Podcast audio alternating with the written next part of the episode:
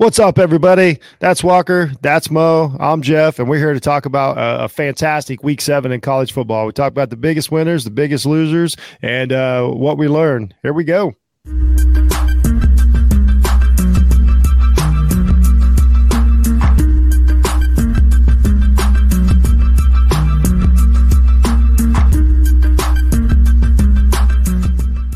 Thanks again for joining us, everybody. It's Jeff Needs Sports. You can find it anywhere you uh, get your podcasts, and you can uh, check me out on Twitter, check me out on Facebook. We'd love to hear from you.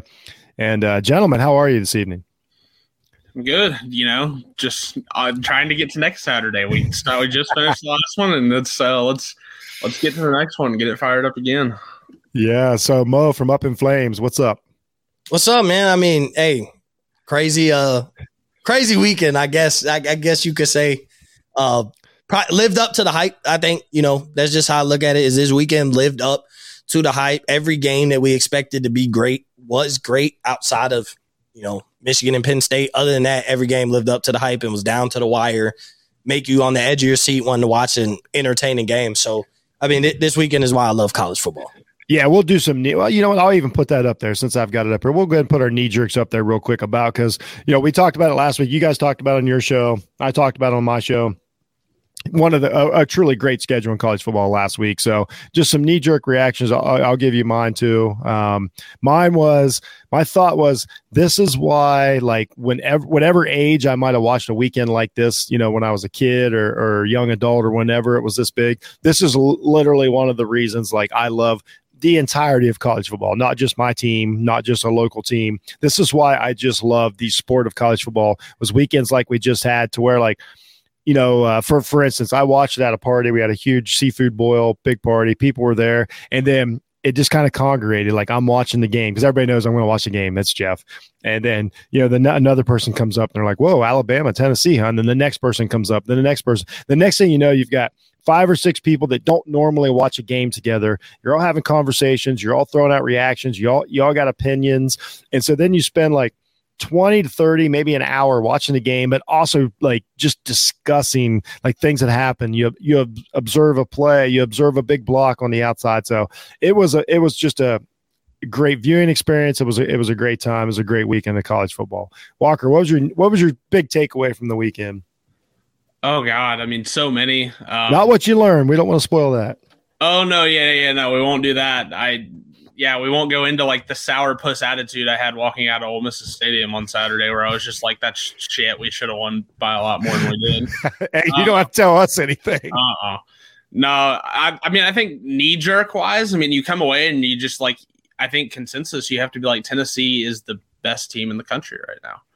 It's a and, fair like, statement. You can't really, and you can't really like, you can't really like argue. I mean, you can have a case for someone else, but you can't definitively be like, nah, this team has a better resume. Like or this team has performed better. Like they've gone to Death Valley and played LSU and just absolutely beat the piss out of them. They came home and played Alabama and I mean, like I don't want to say controlled start to finish, but they started hot and then they held on at the end and found a way to make the winning plays and win those games, which is ultimately what matters.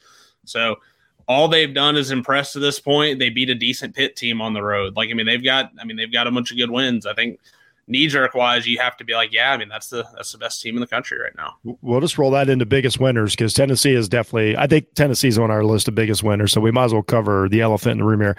Unless you guys want to talk about my my, right? my my best disc golf uh, tournament to date, because uh, me and my partner Bo did really well Saturday. It was a great fall day in Ohio. We finished an eight, you know, finished eight down in the tournament. We didn't we didn't win it, but by by far we uh, had the best show showing, especially in our age group. So we could talk about that, or we could talk about college football. It's up to you guys.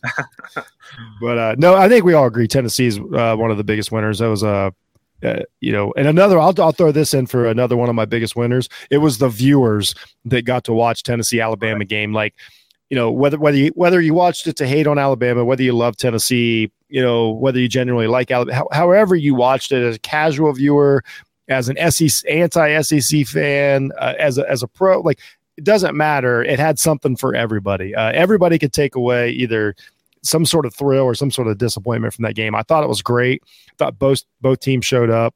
I absolutely I absolutely loved it. And Walker, I like what you said. As of right now, Tennessee has has the argument that they should be number one in the nation until proven otherwise. Uh, Mo, what'd you think of the game Saturday? Uh, the Tennessee Alabama game. Yeah, was, yeah.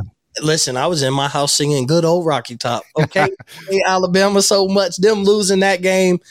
Oh man, it was it was amazing. It was a great game too, though. I just I love the fact that it lived up to the hype. Um, if you weren't a Hendon Hooker believer before, I guess that's the game that makes you a believer now. Um, as far as what you think he'll do in the NFL, like I always say, that's not what I kept. But like the man's as right now, he's a great college quarterback. He's not. Yeah, I don't care about the NFL stuff. Know yeah, like he's a great college quarterback. He has an opportunity um, in the next coming weeks to kind of put a stamp on a legitimate Heisman campaign, which prior to that game was basically CJ Stroud and everybody else, and everybody else was so far away um, that it probably wasn't even close. But for him to play the way he did, uh, but like I said, it's just for me watching that game is like that's everything you want in a college football game. Like you couldn't ask for a better ending, um, a better comeback for Bama to make it a game, a better like every question that you needed from pretty much everybody was answered. Like Bama comes back, takes the lead. How does Hendon Hooker, you know, how does he respond? How does Tennessee respond? Uh, Bryce Young? Can he bring his team back? And, and can Nick Saban coach him back into it after a couple mental errors? Like, yes, they lost because when two great teams play, somebody has to win, somebody has to lose. But I mean, I don't, it's not a knock on Alabama to me. I mean, I think they played arguably the best team in the country and lost in a very close fashion. And I think if they see each other again in the SEC championship, it could be the same type of game with Alabama coming on the other side of that this time, or maybe Alabama blows the doors off of them because you know how Nick Saban gets bulletin board material and we're underdogs and this and that. So, but yeah, it was just a great game overall. Yeah, Walker. i am gonna read you some stats real quick, Walker. Then I'm gonna let you go because you're our uh, S. You're you're in the heart of SEC country. You know you're in tune with it. Bryce Young, 455 yards and two touchdowns. Hendon Hooker, I feel like I feel like this is a mistake. It's 385 yards and five touchdowns. Uh, what a display from those two guys! I was going to um, say on the winners list we can put Bryce Young's pocketbook. I actually put Bryce Young on my winners list, so let's let's have the discussion. I know the knee jerk is that it's you know Hendon Hooker in Tennessee, and it should be uh, lived up to it. I thought Bryce Young had a lot of questions going into it uh, based on you know it, mostly for his future, but just based on his size. He was coming off the the the injury. He missed a week, almost cost him a win at A and M. We can all admit that. And I thought he looked the part. He was unflappable. He played great. You know, he lost the game. He didn't play as good as Hooker. Like I just want to, you know, it, it, he was slightly, slightly behind. But um, I thought he did everything he wanted to do. And if you had any questions about Bryce Young going into that, his size is what it is. I don't know what to tell you yeah. as an NFL scout what you do about his size. Uh, you know, the size, the size of his brain, the size of his heart, and uh, everything else is he, he's killing it. I was I was very impressed with Bryce Young and how he handled himself. And I, based on the game, Alabama is still in pretty good shape. Yeah, I think so, but I think you have to like have a serious conversation about him at some point. Like, I mean, you can argue that Quinn Ewers doesn't go down; they lose at Texas. I mean, they oh, lose. Oh, I, you know, I feel that way. Yeah, and you they lose at Tennessee. They were two yards from losing to Texas A&M. Like, this is a team that's been in a lot of 50-50 contests now, and yep. at some point you have to ask if that's just going to be what it is. We also haven't had the conversation a lot yet, but can we talk about how Saban just completely bungled the end of the game, and that's the reason Tennessee won in regulation?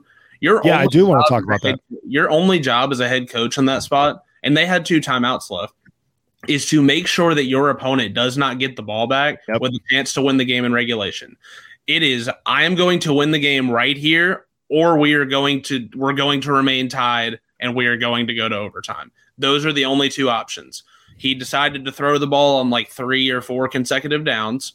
Yep. Didn't run the ball, didn't use the timeouts kicked a 50 yard field goal with a kicker who had not made a kick in what it felt like forever. He struggled against A&M too. And then you leave the ball to Hendon Hooker, who has lit you up all night, and give him time and timeouts with a chance to do something. That's just that's inexcusable. I thought the way that he handled the end of the game was inexcusable. It's mistakes that you don't see from an Alabama team. They have not yet defensively proven to me that they're good on that side of the football. Like everybody that's had a chance to torch them in the secondary has been able to do it. I mean, Haynes King, who was inept until that he played Alabama, went to Tuscaloosa and was able to move the ball in that secondary.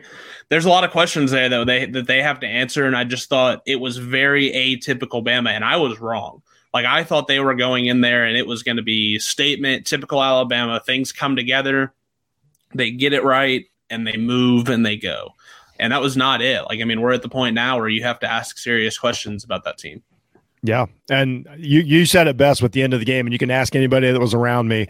As soon as Alabama lined up for the field goal, I said Tennessee just won this game. Like I I was that I was like I, I you, we all we're all three sitting here like this game's over, and not for Alabama. Like their that kick wasn't going to go through. Why do you do that? It was huge mistakes. Uh, totally agree. Well said. Uh, final thoughts on the Alabama game, uh, Mo, and then we'll get take your next winner. Uh, it was a great game. I don't, I don't hey, there you go.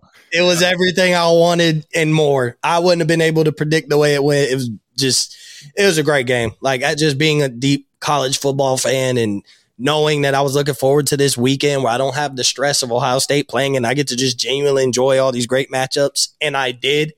Yeah, I, I couldn't ask. That was an instant classic. I don't know if they do instant classics anymore, but that was an instant classic. I agree. Yeah. Who's your next winner or one of your winners? Um, I would say Utah which is like I, I guess as a two loss team, like why this late into the season are we considering a two loss team a winner? But it's kind of because like a lot of people seen like this was the game that USC really had marked down on their calendar as far as like if we get through this, yep, we probably can finish undefeated and make a playoff. And even talking to USC fans, it was like Utah's the test that we're looking at. Obviously, nobody thought UCLA was going to be as good as they are, but even still, I think USC felt like okay, we'll play UCLA. It's a home game for us, regardless. Um, that'll be our environment, no matter where it's at.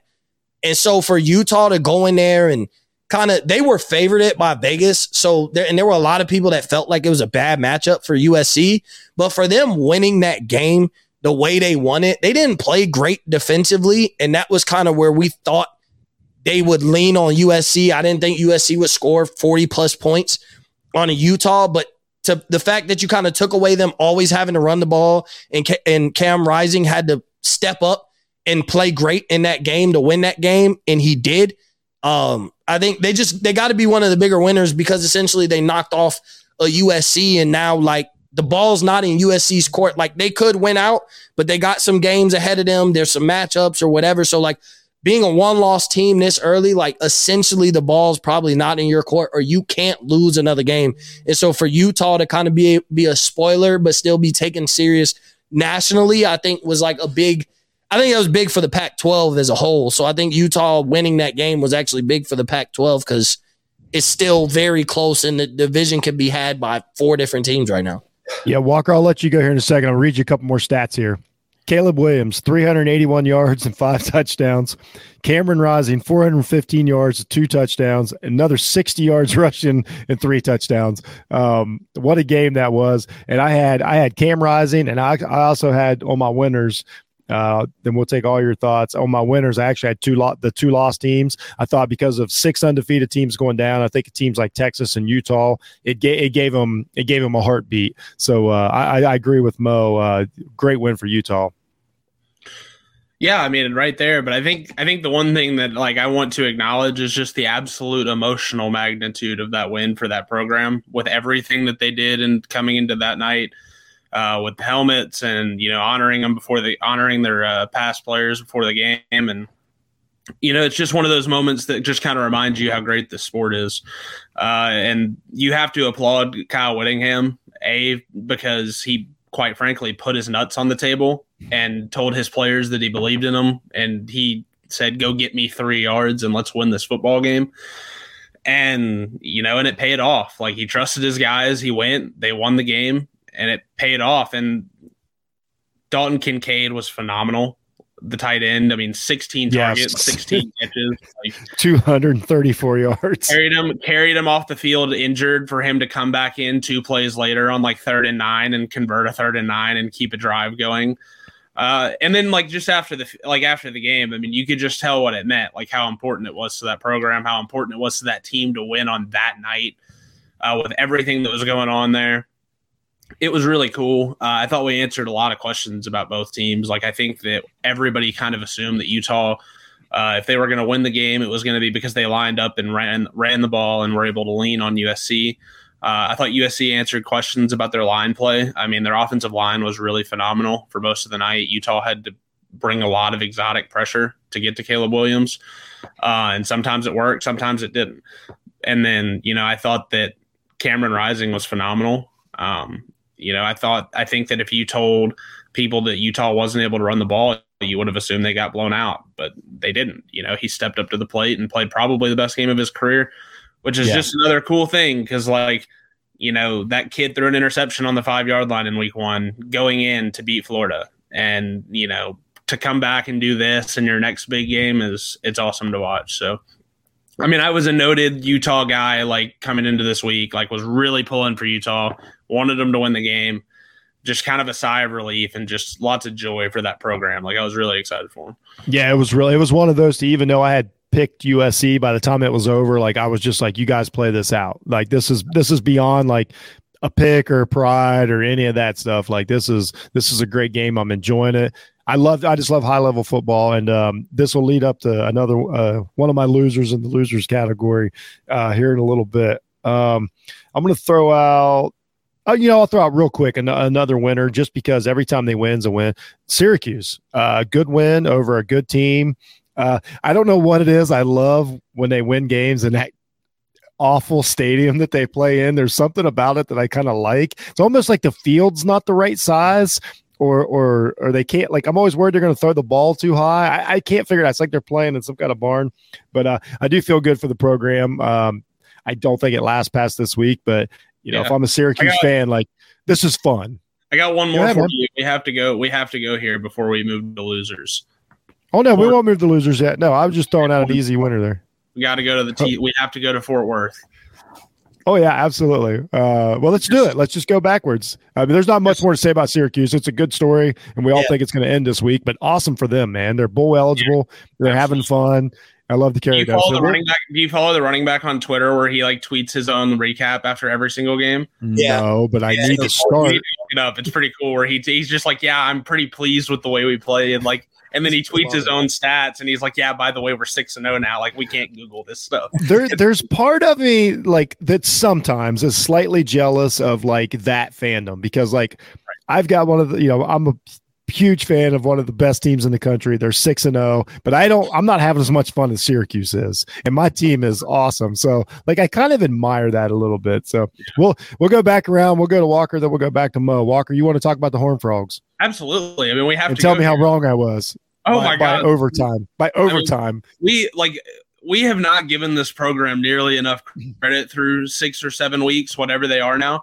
They played a rivalry game against SMU on the road where their coach had to go in the, and play in the place that he had just left and then won the game. And they have now played Oklahoma when they were ranked. Then they turned around and played someone else, uh, Kansas in a sellout crowd in Lawrence when they were ranked.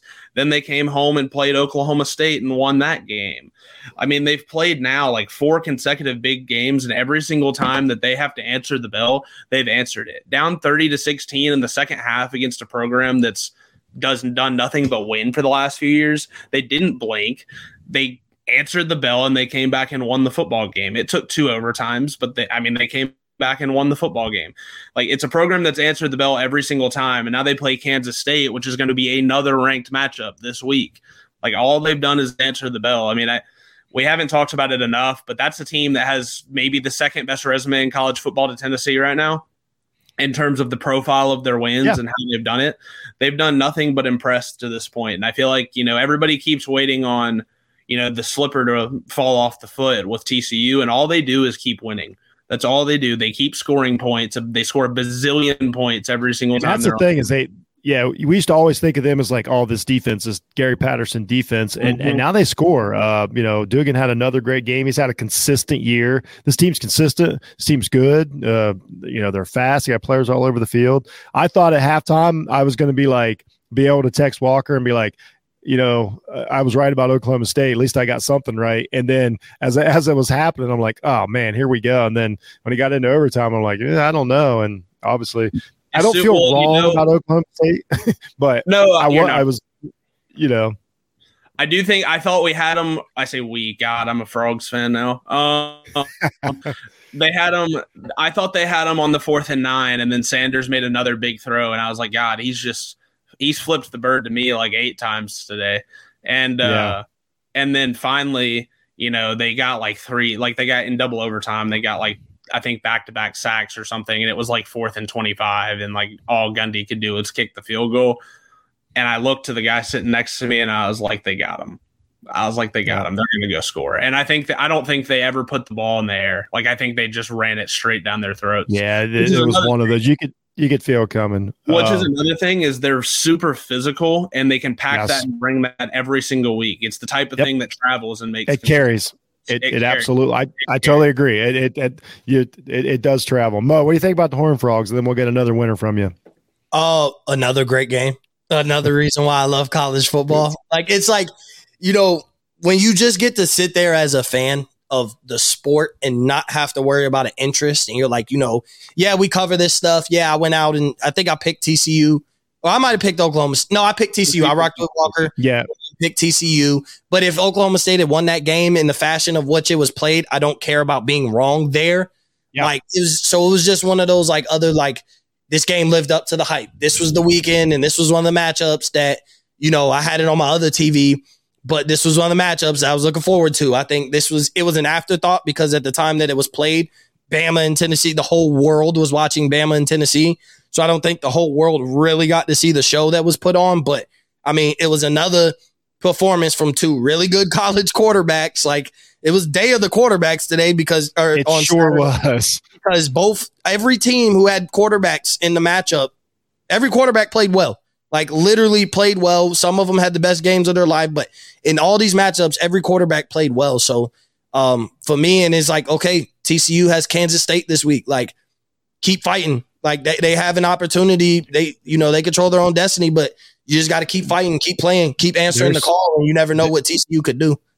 They'll. I don't know what. I don't know when they get to. Now. That's exactly right. They got a decent schedule, and what's good about their schedule is they have good teams left on it, but good teams that they can beat. So that that's what you want. You know, you don't want great teams left. You want good teams that you have a chance to beat. They've got a you know, they've got a sh- that showdown with Texas in a few weeks. Yeah, I was going to say. I think other than Kansas and Texas, I think the rest of it's really oh, manageable. Yeah. And Kansas, yeah, and Kansas State this week is in Fort Worth, so um, you know hopefully take care of business there. They, and they should and they should feel good about where they're at. No, no, I kept I kept blowing up Mo's phone with like stuff from the TCU game, and he finally replied and was like, "Dude, I'm watching Bama Tennessee." I was like, I was like, "Dude, you're missing a great game." It was. I I was I was doing the old flipping back just to watch as much as I could possibly watch. Of course, I had people watching it with me, like, "How can you do this?" My wife's like, "Yeah, you get used to it." Uh, Mo, what other winners you got? Um, I don't really have, I guess, too too many more winners. I mean, Michigan, I guess uh, they're on my list. I think. Yeah, I give them. I give them their props for blowing out Penn last, State in That game wasn't even. That was a mauling. Yeah, I think Penn State a little overrated, but it doesn't matter. At the end of the day, Michigan handled business. Could have been a close game. We could have been judging Michigan. Um, I still think they got some questions to answer, but I mean, what team at this point doesn't? Have some concerns that you have for them going on into the future. This is around where we start talking about national championship contenders. And so you start picking out everybody on why they won't win a national championship or why yeah. they won't play the premier, beat the premier team left on their schedule, whoever that may be. Um, but I mean, and if I'm picking an individual player, Blake Corum, I mean, yeah. he played absolutely amazing. Again, I don't know if like I I think I ignited the argument and it not argument but the debate in the chat when because I've been saying for like the past three weeks Blake Corum is the best running back in the country. Um, everybody's still on the whole like Bijan, and I get it. He'll probably be the more successful NFL back. I don't care right now on the college football field. What I'm seeing oh, from yeah. is next level. Now there's there's a bunch of elite guys though, like Zach Evans. Like there's a lot of people that that can be in that conversation. But what I'm watching from Blake Corum is like I hate to say it, man, this dude is amazing. Like he yeah. just he he goes for what 70 some yards in the first half and then comes out at halftime and boom, 61. It, at that point, we knew the game was over. Like yeah. he comes out at halftime, they're only up to boom, 61 yard run to the crib, game's over. They've been physically dominating Penn State the whole first half. They just didn't capitalize on drives. He hits them, he punches them right in the mouth coming out of halftime, and you. j- That's when I, I said this game's over. I don't even need to watch this. And, and that's another one of those that carries over like that that travels well especially as the weather gets worse in the midwest uh, michigan is a is a is an extremely good football team that that was in my notes uh, walker any uh, Yeah, winners two- left yeah, I thought the two key words said they were physically dominated. Like I, for me, even when you know Penn State kind of broke the couple plays and kind of got up early, to me there was never a doubt. Like I mean, it was just like Michigan's the Oh, yeah. yeah, they were dominating Penn State. At It was a one pick point- six. At one point, yeah, at one point, the first at one, at one point the first down count was nineteen to two. I was like, yeah, they're gonna be all right. I was like, they're gonna be all right, and you know, sure, and it, it ended the way it should have. I just think that they're a really physically good football team. Like I think the defense is going to travel. I think that they're they're all you know they're always going to be good on that side of the ball, and the run game travels. And I think McCarthy has done enough to where you feel comfortable with him back there. Like, and I know that McNamara went to the playoffs last year, but I think Harbaugh got it right this year. Like I think he took the right guy. I think it's clear that there's something to McCarthy that McNamara just couldn't bring to the table, and so. I think that the hope for Michigan is that that takes them to the next level. Um, my last winner is uh the playoff expansion crowd, right? I mean, there's no question. so I, mean, i know sent where i'll start the losers now yeah, the uh I I mean we talked about I sent the thing in the in our group chat this morning where like you could theoretically run into a world of there could be like four like 10 like one loss teams this year that have conference championships or came close. I mean hell four of them could be in the AC. All it would take would be Alabama beating Ole Miss and then winning the SEC championship if Ole Miss wins the rest of their games. I mean, then you're talking about 11 and 1 Ole Miss, 11 and 1 Tennessee, 12 and 1 Georgia, 12 and 1 Alabama. And, you know, and like some of those schools aren't going to get to go. Like, that's the reality. You know, if TCU drops a game and Oklahoma State beats them in the conference championship game, both those teams are going to be 12 and 1. And the sad reality is that maybe neither of those teams is going to get to go. yeah Same with USC and UCLA and everyone else. And we've listened for forever about why this thing shouldn't expand. And like this year has just been a major shut the hell up to all of those uh, people. Like there's absolutely no- like there's no doubt that four is the wrong number. And like I don't really care. And like I have a target audience in mind. Like I don't care if you don't want group of five teams in. The reality is the sixth conference champion is going to get in. And if those teams go undefeated and earn their way in, why does it bother you that they're going to go play a road Yeah, game against another Power Five team? Who cares? If they're good enough to win the game, then they'll go win. And at that point, that means we probably witnessed a great football game. If they lose, they're out, and we still have three rounds left to go. yeah Nobody is bothered. that's the difference yeah, like if you don't want to watch it, then don't watch it. There's like three other playoff games on at that point, and it like it doesn't matter. It So- doesn't matter. Walker, we're gonna we're gonna do the other half of this conversation here in a second. Our friend Mo has to go, so I want to get any final thoughts he has before he takes off for the week. And I know you got field stormers coming this week, Mo, so I know you'll have plenty to say on it. Yeah, one hundred percent. I appreciate you for having me on, Jeff. I didn't realize what time it was. Uh, just final thoughts. I'll give out like uh, my biggest loser, Penn State, for getting blown out. Like essentially looking overrated. They they they they're the biggest loser to me because every other team that lost that we would talk about was close games. Penn Fair. State absolutely got ran through. That was supposed to set the tone for the day. Um, that game and it's supposed to be a great matchup and all that, and they got the doors blown off of them. So they're my biggest loser. And the game I'm looking forward to next week is Syracuse and Clemson. Oh, I like it. Obviously Ohio State and Iowa is going to be on TV, but Syracuse and Clemson for the simple fact, man, I could only imagine what it'd be like if Syracuse won that game. I don't think so. I don't think they have a chance.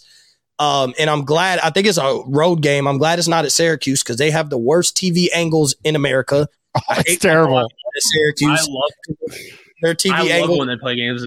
I hate it. But It, it's Yeah. so I appreciate you for having me on, though, Jeff. Mo, you're the best, man. We'll make sure we promote our stuff at the end. All right. So Walker, when we jump to the losers here, the reason I said we'll have the other half of it is because I had the other side of it. Biggest losers, one of mine is the anti-playoff crowd. Uh, the whole time I'm Yeah. watching it, I'm like, uh, if you're if you're telling me right now that you know who would win a matchup out of like even if you just whatever you want to take top eight teams, top twelve teams, whatever mix, if anybody could tell me right now they think they know who would win between you know, Ohio State, TCU, uh, Tennessee, you know, well, Tennessee, Oklahoma State, um, UCLA, Alabama. Like you, nobody honestly knows who would win these games. Oh, It no is idea. this every week has been ex- you just exactly what you said a smack in the face to them now if you're really if you're if you're the anti expansion crowd now you're just stuck on it like that you that's just something you want to do um, you have no reason for it because what is what has happened and this is what i've said all year the the big the only the only argument they have left that they bring up is that is is the bowls like like if you're stuck on the traditional rose bowl if you're stuck on whatever some of the traditional bowls, blah, blah, blah. But the fact of the matter is that these mid-season games like Tennessee, Alabama, that has become the new big game. Like that has replaced the bowl games, the early season games, Georgia, Oregon. That has replaced the bowl games. Like I'm sorry for the for the Bulls. Like I, am sorry that it's going to become a, a playoff format and they're going to have home stadiums. They'll find a way to make money. Tostitos will be fine. Everybody's going to be fine. Um, the, the, the, it's it's just over. But like these games would like I, I I have no problem with watching Alabama Tennessee and then knowing that both those teams still have a shot because that was good football. Um, Penn State eliminated themselves by playing so bad, and that's fine also. But um, I, I had the same thing, man. Like, give me twelve. Give me. I just want to see the home fields. I just want to see it all. I don't see how anybody, and it's happening. It's not like we got to sit here and beg for it. I just don't.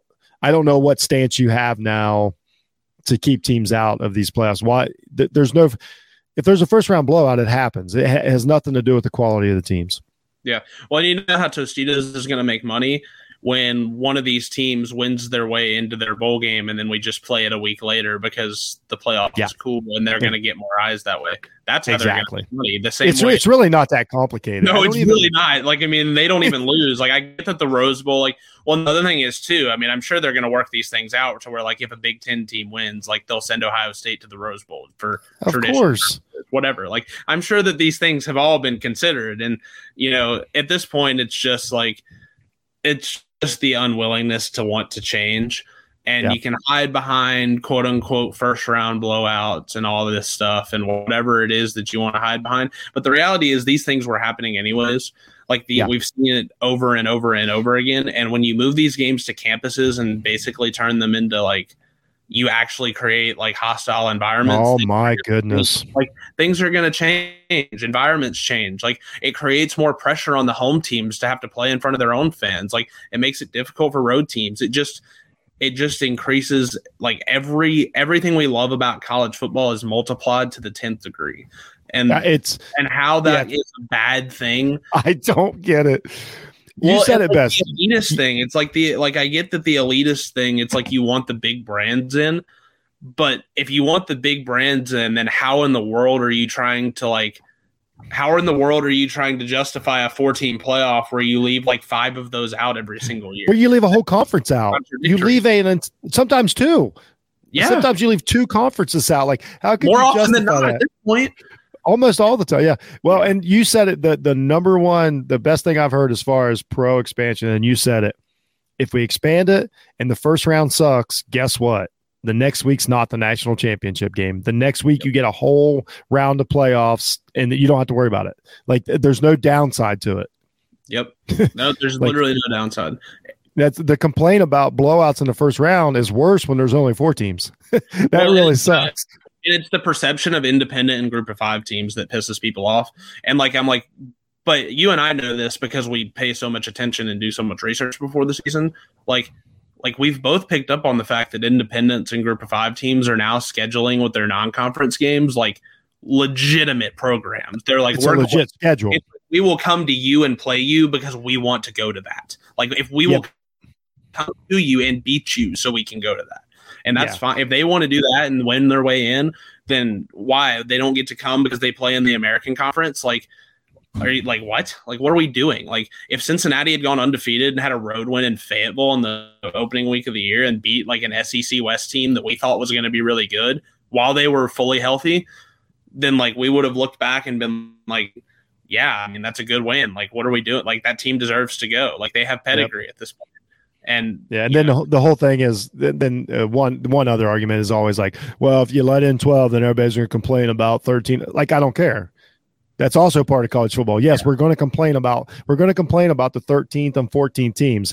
That's also part of college football, which is also fun. So there again, you didn't even lose that. You didn't even lose the debate of it. You know what I mean? Like right. there I'm still looking for the downside, except for like they just want to argue with Walker and Jeff. So uh, we'll move right. on here because I've got a few more. So a couple of the lose. We're at Mo covered Penn State. Um, I can't really say much more except for basically my thing was again, and I'm not saying and everybody listen to me. I understand Penn State could upset High State in a couple weeks, but it really doesn't matter now. They had the chance. They got ranked as high as they needed to. They if they ran the table in the Big Ten East, they go to the playoffs just like everybody else, and they got absolutely manhandled. You know. By another team in their division. It was just another time to where like Penn State looks like they're building up to like take that next step and then they got beat down whether it's ohio state whether it's michigan you know, it just they basically they failed at it again, and then you start looking at it like their deficiencies show up, and you're like, okay, what's going on here? Like Clifford, you know, I don't know. For honestly, for the six year, look oh, average, maybe below average. It's, it's just like when is, can Franklin close that gap? I think you have a lot of questions if you're a Penn State fan of like, are we just going to do this forever? And I don't think that's what you sign up for if you're a Penn State fan. Yeah, well, and then you have to have the pro like the um the conversation about is your program capped or is it Franklin's fault? Because like is the reality right, exactly is the reality that like I mean you kind of we got into this conversation at a lower level with Nebraska, but like do, are you at the, the Nebraska was who came to mind? And it, like you're at the point now where it's like you know yeah maybe you fire Franklin and you hire another great coach, but is the reality that you're just always going to be the third best team in the Big Ten and every every here and there you're going to have a chance to break through. And like I think that's probably the reality for them right now. Like I mean, they're not at a level where they can just consistently beat Michigan and Ohio State or even 50-50. Yeah. Like that's just not that's not where they're at. And you have to ask yourself the question, is that because it's who you are as a program now?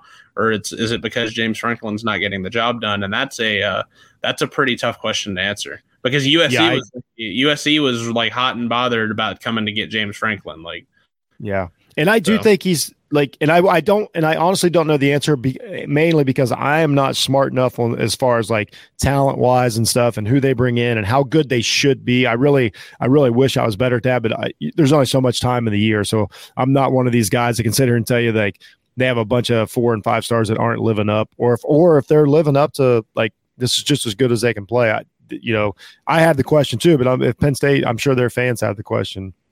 Yeah, and I'm glad that I'm not getting paid to make that decision.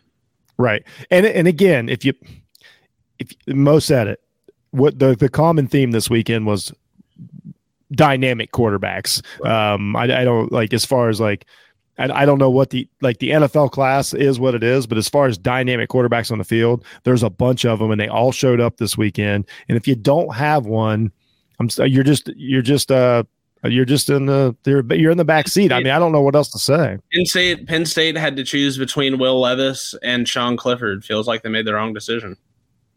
I, yeah, I mean, I, but it seems like but that's there you go. The, we talk about Franklin. I think everybody felt that at the time. I know. I'm sure you felt it. I know. I felt like I I didn't see it, but you know, I don't I don't know what you'd never know what goes on behind the scenes and blah, you know, and all that stuff. I wouldn't pretend to know how it went down, but all I know is they got Sean Clifford and they don't have Will Levis. What, however that yeah. happened, it yeah. wasn't for the better. So uh, I'll keep it in the same vein. This is an easy one. I didn't even want to say it, but I, I can't overlook it. Uh, bad, bad, bad loss by Notre Dame. Um, oh, you know what I mean? They they just just trying to recover whatever part of the season they have. They they maybe they had a chance to run the table, upset USC, and kind of save some face. So go, go to a decent bowl game and all these things, and they lose to Stanford, who Stanford hasn't really beaten anybody in I believe a couple years. I forget what the stats are, but it's it's been a run. So I can give you I can uh, give you a wild stat real quick. If I will let you do it, but I'll, I'll throw this Notre Dame. I just put I just put another setback, and and with the schedule they have going forward, it's it's not getting better. So now give me give me all the stats.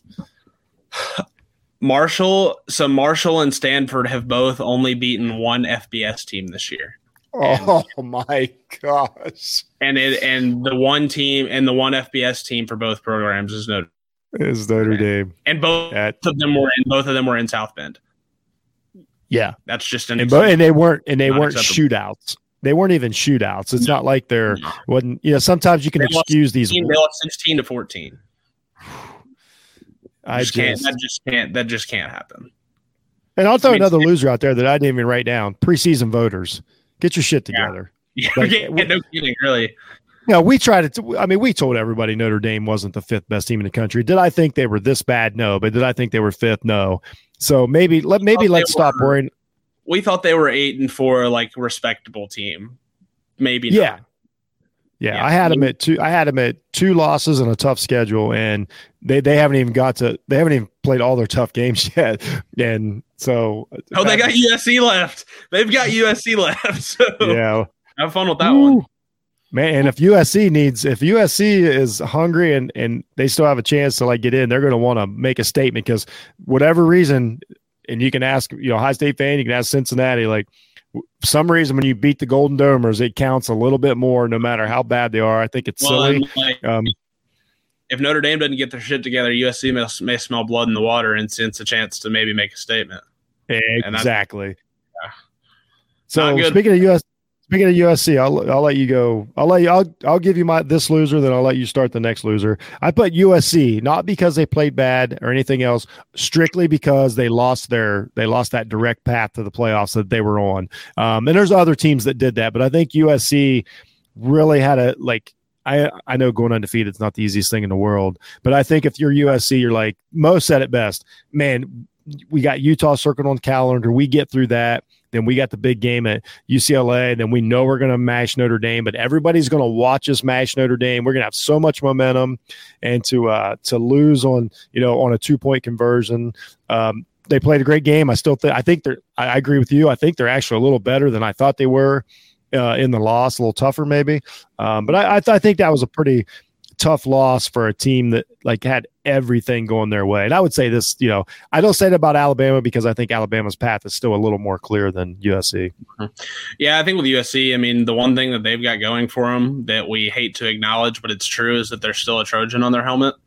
And, Absolutely. And if they get for it, and if they get to 12 and 1 and you know you get the bump for beating Notre Dame just because they have gold helmets yep. and then also we'll get uh you'll you know beating US, UCLA is a legitimately high quality win you get to the conference title game and beat Oregon at a neutral site all of a sudden you've got all these good wins so yep. I mean I think at 12 and 1 you go in with all those good wins and you have a Trojan on your helmet if it comes down to you and let's say TCU yeah, let's see who gets in. Like that's I mean, a good point. That's good. I feel better about I feel better about USC now. Yeah, and the tro- the Trojan on the helmet matters. It, it just does. I mean, that's just it sure does.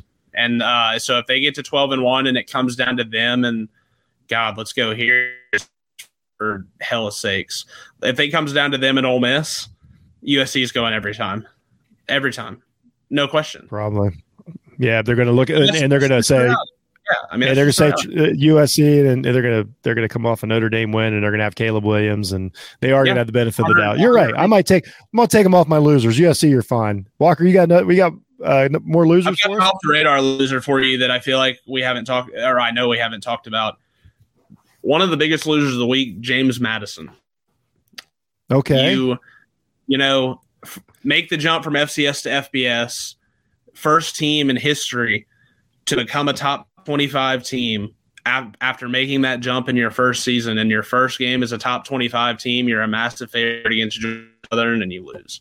Just yeah. you know, it, it's a loser because not not necessarily because you lose the undefeated season and like what maybe potentially was down the road. They weren't making the playoff, but maybe a New Year Six game as a G five team or something like oh, that. Yeah. It just stinks for that program because you come and there's all this positive emotion, and then you finally get to the where you want to be, and you get to okay, here's our big game. Like we get to we're a top 25 team. I think they play it on one of the big ESPN networks because even ESPN was like, you know, this is the little engine that could like let's pay yeah. some attention to them and and then you play a you know you play a triple option team or a modernized triple option team in Georgia Southern and um and you lose in a shootout. And that just you know I think they'll fall out of the polls now and we'll kind of forget that James Madison yeah they can't get back at them no, and it's like we'll forget that it was kind of a thing now, and that stinks because you know well, I'm not saying that I was like, oh, like we should have been ranking higher, but you know what I'm saying. I, I mean, think about it. It didn't. I mean, not that not that the story still wasn't great and all that, but like we haven't talked about Appalachian State in a few weeks. You know what I mean? Like it it does right. fade quickly when you when you're these schools. Um, and, and it doesn't doesn't take away from their players or the run they're on or whatever, but it, you, you when you have that opportunity, that's what kind of the theme of the weekend was. You have that opportunity, and you I won't say you blow it, uh, but You it doesn't you happen have for to- you Yeah. and you just like uh, just whether it's Penn State, whether at that part, whether it's James Madison, uh, Oklahoma State, I'm sure they feel terrible. Like you're like we're we're we're right there where we want to be, whatever that goal is. And then when it slips away, man, it's got to be murders. That's to where Alabama's like we've been here before. We know how to handle this. We're going to move forward. Um, you know, USC, like you say, everything you said, it's kind of in the same boat. But man, some of these teams, like that's it. You know what I mean? Like it's uh, you know, it feels like we slipped opportunity away. And I've got one more, and, and I'll I'll justify it. Um, loser that didn't even play this weekend, and I'll say Ohio State, and here's why. Because I'm an Ohio State fan, I think about these things very closely. I watch very closely. Well, here's what happened this weekend. Their rival proved that they're awesome, that they're a legit contender. So you know, at the end of the season, you've you've you've basically that same situation you had last year, and a team that just you know you know beat you up and sent you home you know last year and you know that the weather you know is not going to be any better in columbus possibly and all these things. So you got that. You're sitting there watching you can't do anything about it. You're watching your rival. And then now you have the worst resume out of the contenders that there is. Like you're you don't have anybody on your schedule that's a good win anymore. Nobody's ranked. Uh, notre dame the the one that you might be hinging on it, you know it has been wiped off the map. I guess Wisconsin's the second best team you played, and they're not good. So, you, so like outside of like what you look like while you're playing, you don't have any argument to be the best team. All these teams have a better argument than you. So you know now you have one shot. You go undefeated. That's it. You have one shot. You don't have any fallback um, on that. And so like you're not like as as these other teams have played these great games and look great. You you got Iowa coming up. You can't prove anything, you know. So yeah, you haven't been battle tested and then you know you've you know you've got the weather coming and all these things. So I think if you're Ohio State, like you're you're kind of like now like everything is based on we look really pretty. Like that's just and it's not their fault. They've taken care of business and they they do they look great, but there is there is no argument of how good they actually are against a better team. So I don't think it was a great week for the Buckeyes.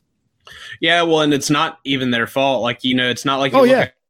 It's not even like you look at them and be like, "Oh, you scheduled soft." No, man. Like we scheduled Notre Dame like in the first game of the season. It's like, no, that's Yeah.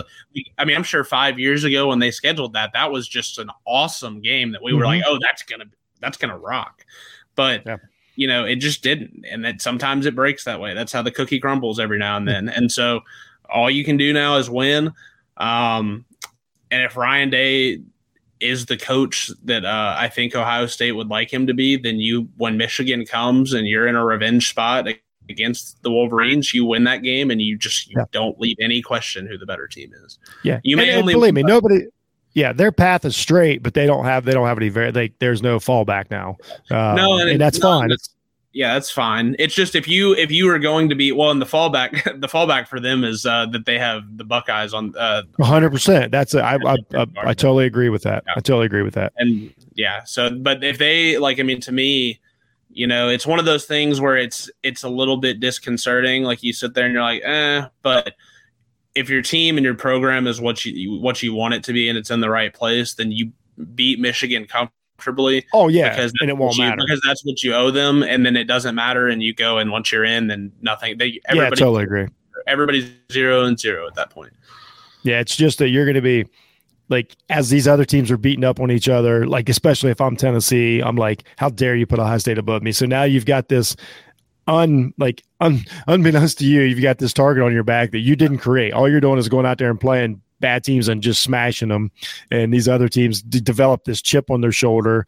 eh, which is, uh, you know, when it gets to playoff time, if they would get there as an advance. So, like, not a horrible weekend, but just as far as having a bye week, um, it, it- everything didn't break their way. But that being said, nobody's going to feel sorry for the Buckeyes. So no no i don't feel sorry for them no, no, no. That's, that's got- all right. Oh, my, actually, you know, i've got to play LSU I this have- week i don't feel for you I know I had another. I forgot I had another winner on there. Um, Ole Miss, and the reason being, what a you're going to be on the show, but yeah, I do watch them closely. But honestly, their path got a little better. I mean, they've Yeah. they're you know they've um, you know Alabama took the loss. They've everything's in front of them now, and if they play as good as they are, they got LSU coming up, which we talked about these brand names. Like LSU's a good football team, but they also we talked about it. They they had that tiger on the field, so when you beat them, it means a little bit more. So um, you know that's a team that that's a team that has they they kind of switch with USC. Like Ole Miss is like okay. I, this is a hard mission, but we know what we can accomplish now. You know, if we if we keep to it. So uh, uh, to steal good from someone I listened to this morning, it's all on the racket for them. Like that's it's all. Yeah, right that's there. what I mean. Yep. Yeah, if you if you go and you win out, then you're going to Atlanta, and you don't care who you play at that point because you're 12. It does help when Yep. And quite frankly, your spot is probably safe at that point. Like we won't go there because I don't want to think about being twelve and zero. No, I, I, don't want to jinx anything. I'm just no. I want to think about. I want to think about trying to get to eight and zero. And uh, yeah, but like, but if you for some reason like went down that road, like if you can get to there, if you can control what you can control and you can get to that point, yep. then then you'll have a chance at the end of the year, and that's all you the, can ask. The path, the, the path is there. That's what I mean. That's all you can ask for. So um, it's another team that like obviously it feels good. And UCLA would be in that category too. Like UCLA's got to feel good about where they're at. Also, they have everything in front of them. Uh, for that matter, the whole Pac-12. Uh, we could talk about that, yeah, but we have. Really. So uh, we'll move on here. That was the losers. Let's talk about. Oops, I need a producer. Let's go with uh, what did we learn. Then we'll do the games to watch. So what did we learn is uh is pretty quick. Um, I'll give you mine. My biggest takeaway every conference has a legit national title contender. All five conferences have one. I think ACC's only got one, but I still think they have one. I think the Pac 12's got a couple. I think the Big 12's got a couple. And of course, we know the Big 10 and the SEC have, you know, have a, have a yeah. few each. Well, a couple. Big 10's down to a couple. SEC's yeah. got, I don't know, maybe SEC's four. I'm, I'm, four I'm being totally honest. They got four, right? But I love it that like I love it that we haven't like a, like last year we'd eliminated the ACC pretty early because Clemson had a rough start. So like that wasn't a factor. Big Ten, I mean, uh, Michigan wound up you know taking over, but Ohio State lost early. So that's this year. There's a, a lot of contenders in every conference. It kind of goes back to like let's let more teams play for this thing. But that was my biggest takeaway. I was like, wow, there's like anybody anybody can win this thing, and I really believe that right now. Yeah, I mean, you you took the words right out of my mouth. I mean, I was gonna just, I think mine was gonna be like kind of just the depth of the sport right now, which is something we yeah. haven't had in a while. I mean, maybe 15 years or so. Um, and so it's just the depth of the sport right now and the number of teams that are playing at an incredibly high level. Um, you know, and teams that even teams that don't have a chance to win the national championship that can still, you know, they have enough uh, to steal steal a phrase from somebody. They have enough ass to whip ass. So uh, yeah, you know, Texas, like Texas, two losses probably doesn't like almost certainly does not have a chance to get into the playoff. No matter what they do from here on out, there's just too many teams that have no losses or one loss. Yeah. But and nobody wants to play them. Nope, and then nobody wants to line up across from them. You know, Utah is the same way. Nobody wants to line up and play that team right now. Right. And so, you know, you've got a bunch of those types of teams. Um, I mean, the depth of the sport is something that we haven't seen in a really long time. So, and that's something we should celebrate. Yeah, and I and I said it a lot of and a lot of it is due to this. We won't go down this rabbit hole. Uh, that'd be something you guys can do on Field Stormers. But like a lot of it is the transfer portal because when you start, I've said it for years, you start spreading out these quarterbacks, all of a sudden, like it it puts more. I mean, even Martinez going to Kansas State, huge difference. I mean, obviously Williams, Ewers going back to Texas made made them made them relevant immediately as to where he could be stuck fighting with Stroud, you know, over the starting spot. Now you got two good teams. Like the transfer portal um, ha- has affected the depth of college football, and so far, I think in a really good way. Yeah, I mean, Adrian Martinez is playing on a playoff contender right now. I mean, it's amazing. What a great story for him. Yeah, I mean, they're five and one. Yeah, did they lose to Tulane? Sure. If they went out, nobody cares. if they yeah, went exactly. out, well, nobody cares. And, yeah, it's right. awesome you're still getting in. So that that's what we learn. Let's talk about week four. It still says week four. I apologize. You know what? I can just I'll just fix that real quick. You guys going to see some uh, editing in progress. Week eight. Games to watch. Um, it's not it's not near the schedule last week, but it's still. I mean, you're always going to have good teams, and we don't even know what the good games are going to be. There's going to be an upset. There's going to be you know a surprise team, but um, these are just some of the ones that like if you're watching a game this week, you want to learn something. We'll save yours for. I know we'll save one of yours for last. I don't even know that I want to talk about it to be honest, but we all know it has to go on the list. Like, well, I'll, okay, I'll bring it up last, and you can act like it's not going to happen. Um, uh, I think a big one. I'll start with uh, I. For me, just because I'm so invested in the Big 12 this year, I'm going with Texas, Oklahoma State. Um, I want to see, you know, you brought it up before, I think before the show, maybe later on, but I want to see if Oklahoma State bounces back, or I want to see. I'm kind of dug in on my Texas take of like they're not dead.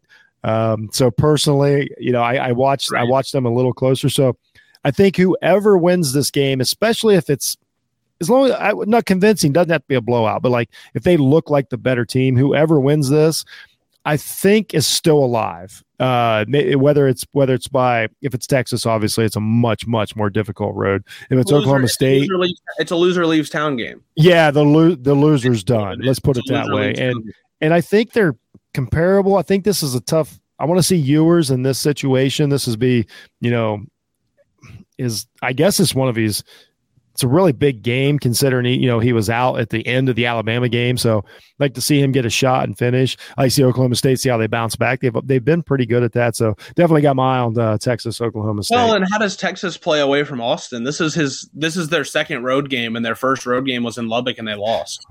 Like so, right. how does Texas like how did this is te- Texas has to take a step here and prove that they're a nationally relevant fair. team by playing, by playing both at home and away from home.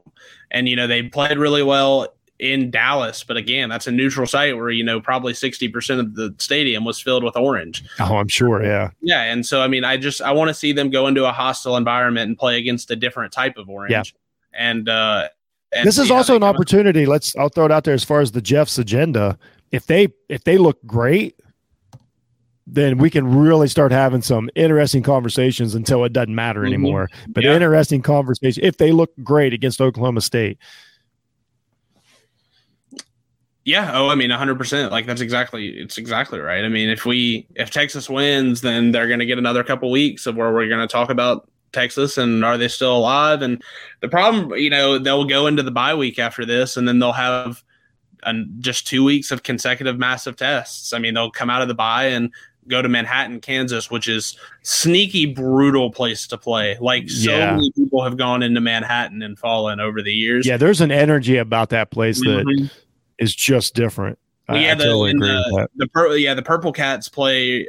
It's a different level of Kansas State football when you go there. Bill Snyder did it. Chris Klieman yep. has continued it. I mean, it's it's a really tough place to play, and then you have to come back after dealing with that. And TCU waiting in your building, ready to go, just sitting there, ready to roll. They're uh, coming to Austin, and uh, and we're we're gonna find out right in those two weeks exactly what Texas has got. TCU's at home the week before uh, against a team that's probably kind of a bottom feeder in their conference. So, you know, potentially get some guys out of a game early and get ready for Texas. And so Texas is going to answer some questions. Oh, absolutely. Um, the 12 o'clock slate's not great. I mean, I'll be watching OSU Iowa. Hopefully, I can take a nap. Um, I don't know that that's going to be the case, but hopefully I can. The other You'll twelve o'clock game every time Iowa possesses the ball.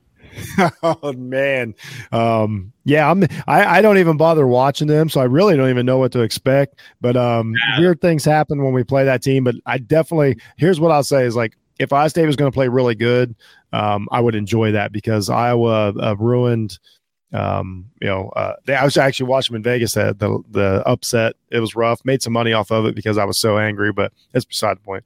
Um, the other yeah. twelve o'clock game. It's a, this is a huge game on paper, but I don't think anybody thinks that it's that it is. Is uh, Syracuse Clemson's very interesting. Um,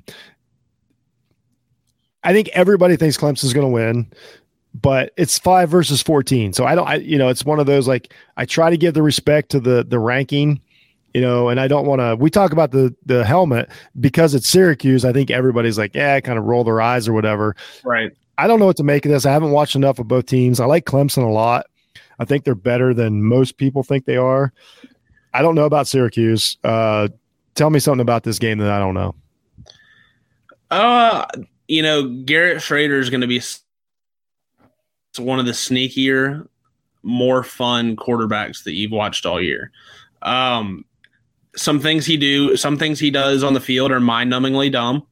You just kind of like he takes some of the worst sacks in college football, like the the ones where you run around and lose 15 when you could have lost five. Okay, um, but then okay. some of the throws, but then some of the throws he makes later on you know, the drive he had against Purdue in the Carrier Dome where they marched, they got the ball back with 25 seconds left, and he marches them down, just boom, boom, boom, corner out over the over the shoulder in the breadbasket, touchdown, win the game.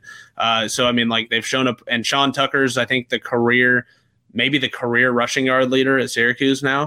Yeah. Um, and so you've got that, and also you and I have watched the sport long enough to know this game always gets weird. It gets really weird. Syracuse Clemson always gets weird. It was the Trevor Lawrence concussion. The Trevor Lawrence. Yep. Yep. And then the, and it was the year that was the year after Clemson had gone to the Carrier Dome on like a Thursday night and gotten Yep. beat. This game always gets weird. So I'm not saying Clemson's going to get beat. I'm not saying Syracuse is going to win, but this game is always sneaky close, and It Syracuse does get weird. It always gets weird. And for everything that Dino Babers doesn't do well, he always has his team up for big games. They always Seems to be. relatively well. So he's going to have them ready. They've got like there is a there's a path to victory for them. Like it it exists. Like there is definitely a path to victory. I don't think it's a foregone conclusion. It's for me. It's a game that goes on TV too. Like you put it there just so you can see it. But it has the potential where it's like one where everybody's kind of crowded around, almost like what's going on, kind of later on. So Yeah, I, yeah, I agree. I agree. So, um, what's any? Uh, what's some other ones you got?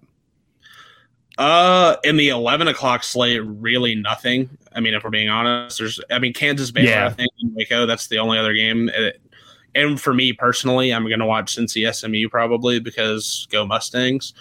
Um, Sure. Just some personal affiliation there. Uh, but then two thirty is where we get serious. That's where we get down, get get down to the nitty gritty. And by two thirty, everybody, Walker lives in Central Time. We're we're we're talking about three thirty slash two thirty. three thirty Eastern. Everybody doesn't think we don't know. Yeah, three thirty Eastern, two thirty Central. Texas, Oklahoma State. We talked about oh, that. yeah. UCLA, Oregon, and Eugene.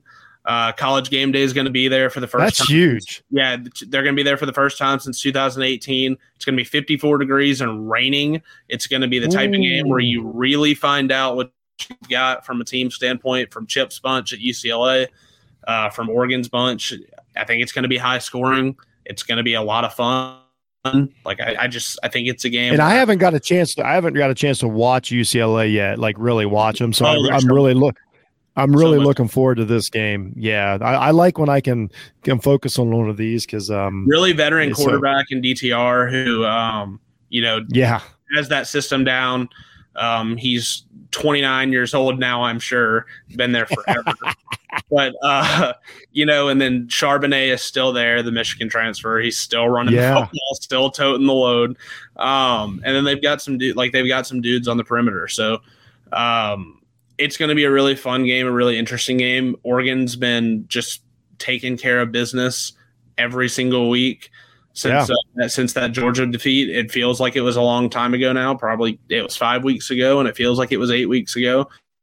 Um, UCLA is coming off the bye week, off the back to back big wins, where Washington was technically a top fifteen coming in. Which shame on us. Um, yeah my bad. My yeah, bad. shame on us. Shame on us for that one. Like I felt hook, line, and sinker. I know, and so and then but then the Utah win, like the Utah win, is actually now more legitimized or Yeah. legitimized than uh, than it was in the moment. And I think in the moment we all kind of knew. So See, and I, got, a, I, have to, I have to quit rambling. We have to go to CBS. We've got to go to CBS. Ole Miss is going right. to Ridge. We've got to go there. It's in the time window. Um, you know, Ole Miss is seven and zero. You could argue that they have not played anyone to this point that probably should have tested them. Kentucky was a decent team, but that's still a game you should win.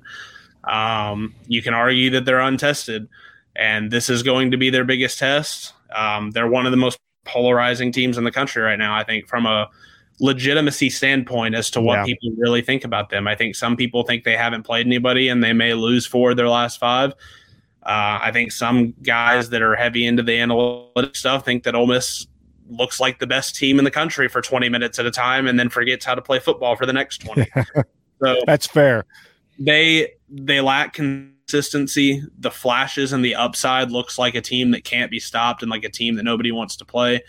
The you know the valleys look like a team that probably goes four and eight. So what is the what like where are they really? You know, how do they stack up to this upper echelon of the SEC? We're fixing to find out. Uh, LSU's probably not the upper upper echelon, but you know, Death Valley is worth at least a touchdown in games like this. Uh, it's going to be raucous because at this point, Ole Miss is a brand and Ole Miss is a program, and Lane Kiffin as a head coach is a that's a program now that when they come to your town, you sell the stadium out and you get there and you try to beat them. And yep. like as fans, you go try to beat them. Like we know the team is going to try to beat them, right? But as fans, you're going and it's like we are going to make this environment as raucous and loud as possible because Ole Miss is here this week. Yep and it's one of the biggest games of our season. That's yeah. That's a you're going to get a good. You're going to get a good effort from them. True. And LSU is kind of the same way. It's like there's times where I'm like, okay, this this is turning around, and then I I shake my head and I'm like, no, this is the, something's missing here. Um, I kind of fell off, you know, from watching the last few weeks. I know they've gotten better, but. Well, and what I, will say about what I'll say about this is the difference between Ole Miss and LSU is that when games get tight and they find those valleys, Ole Miss has found ways to win. And yeah, that's absolutely most important, and that's one of the most important traits while you're seeking consist- consistency and searching for what you are. Because a lot of people yeah. consider what Lane's doing an experiment in real time. He took 28 transfers last year.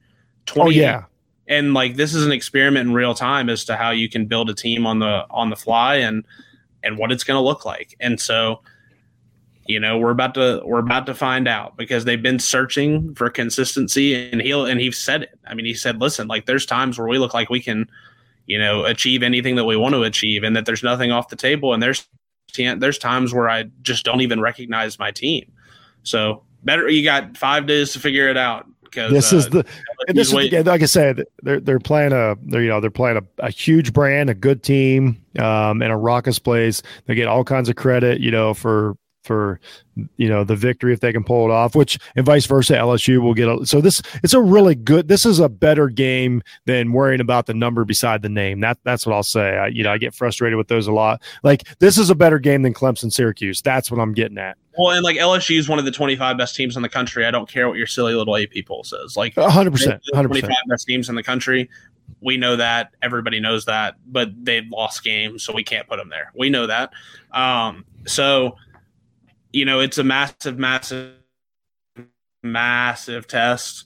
But if you're a if you are going to take the next step as a program, which for Ole Miss, that's taking the step from ten and two uh, to 11 and 1, 12 and 0. This is a game that you win. Which is crazy to think that, that that's the step, but that's where they're at, which is awesome. That's but it's so like it's so weird at. to be like, oh my gosh, like 10 and 2 um, was good enough, but now it's not like that's that's just part of being like a good team. Like it's college football is fascinating that yep. way.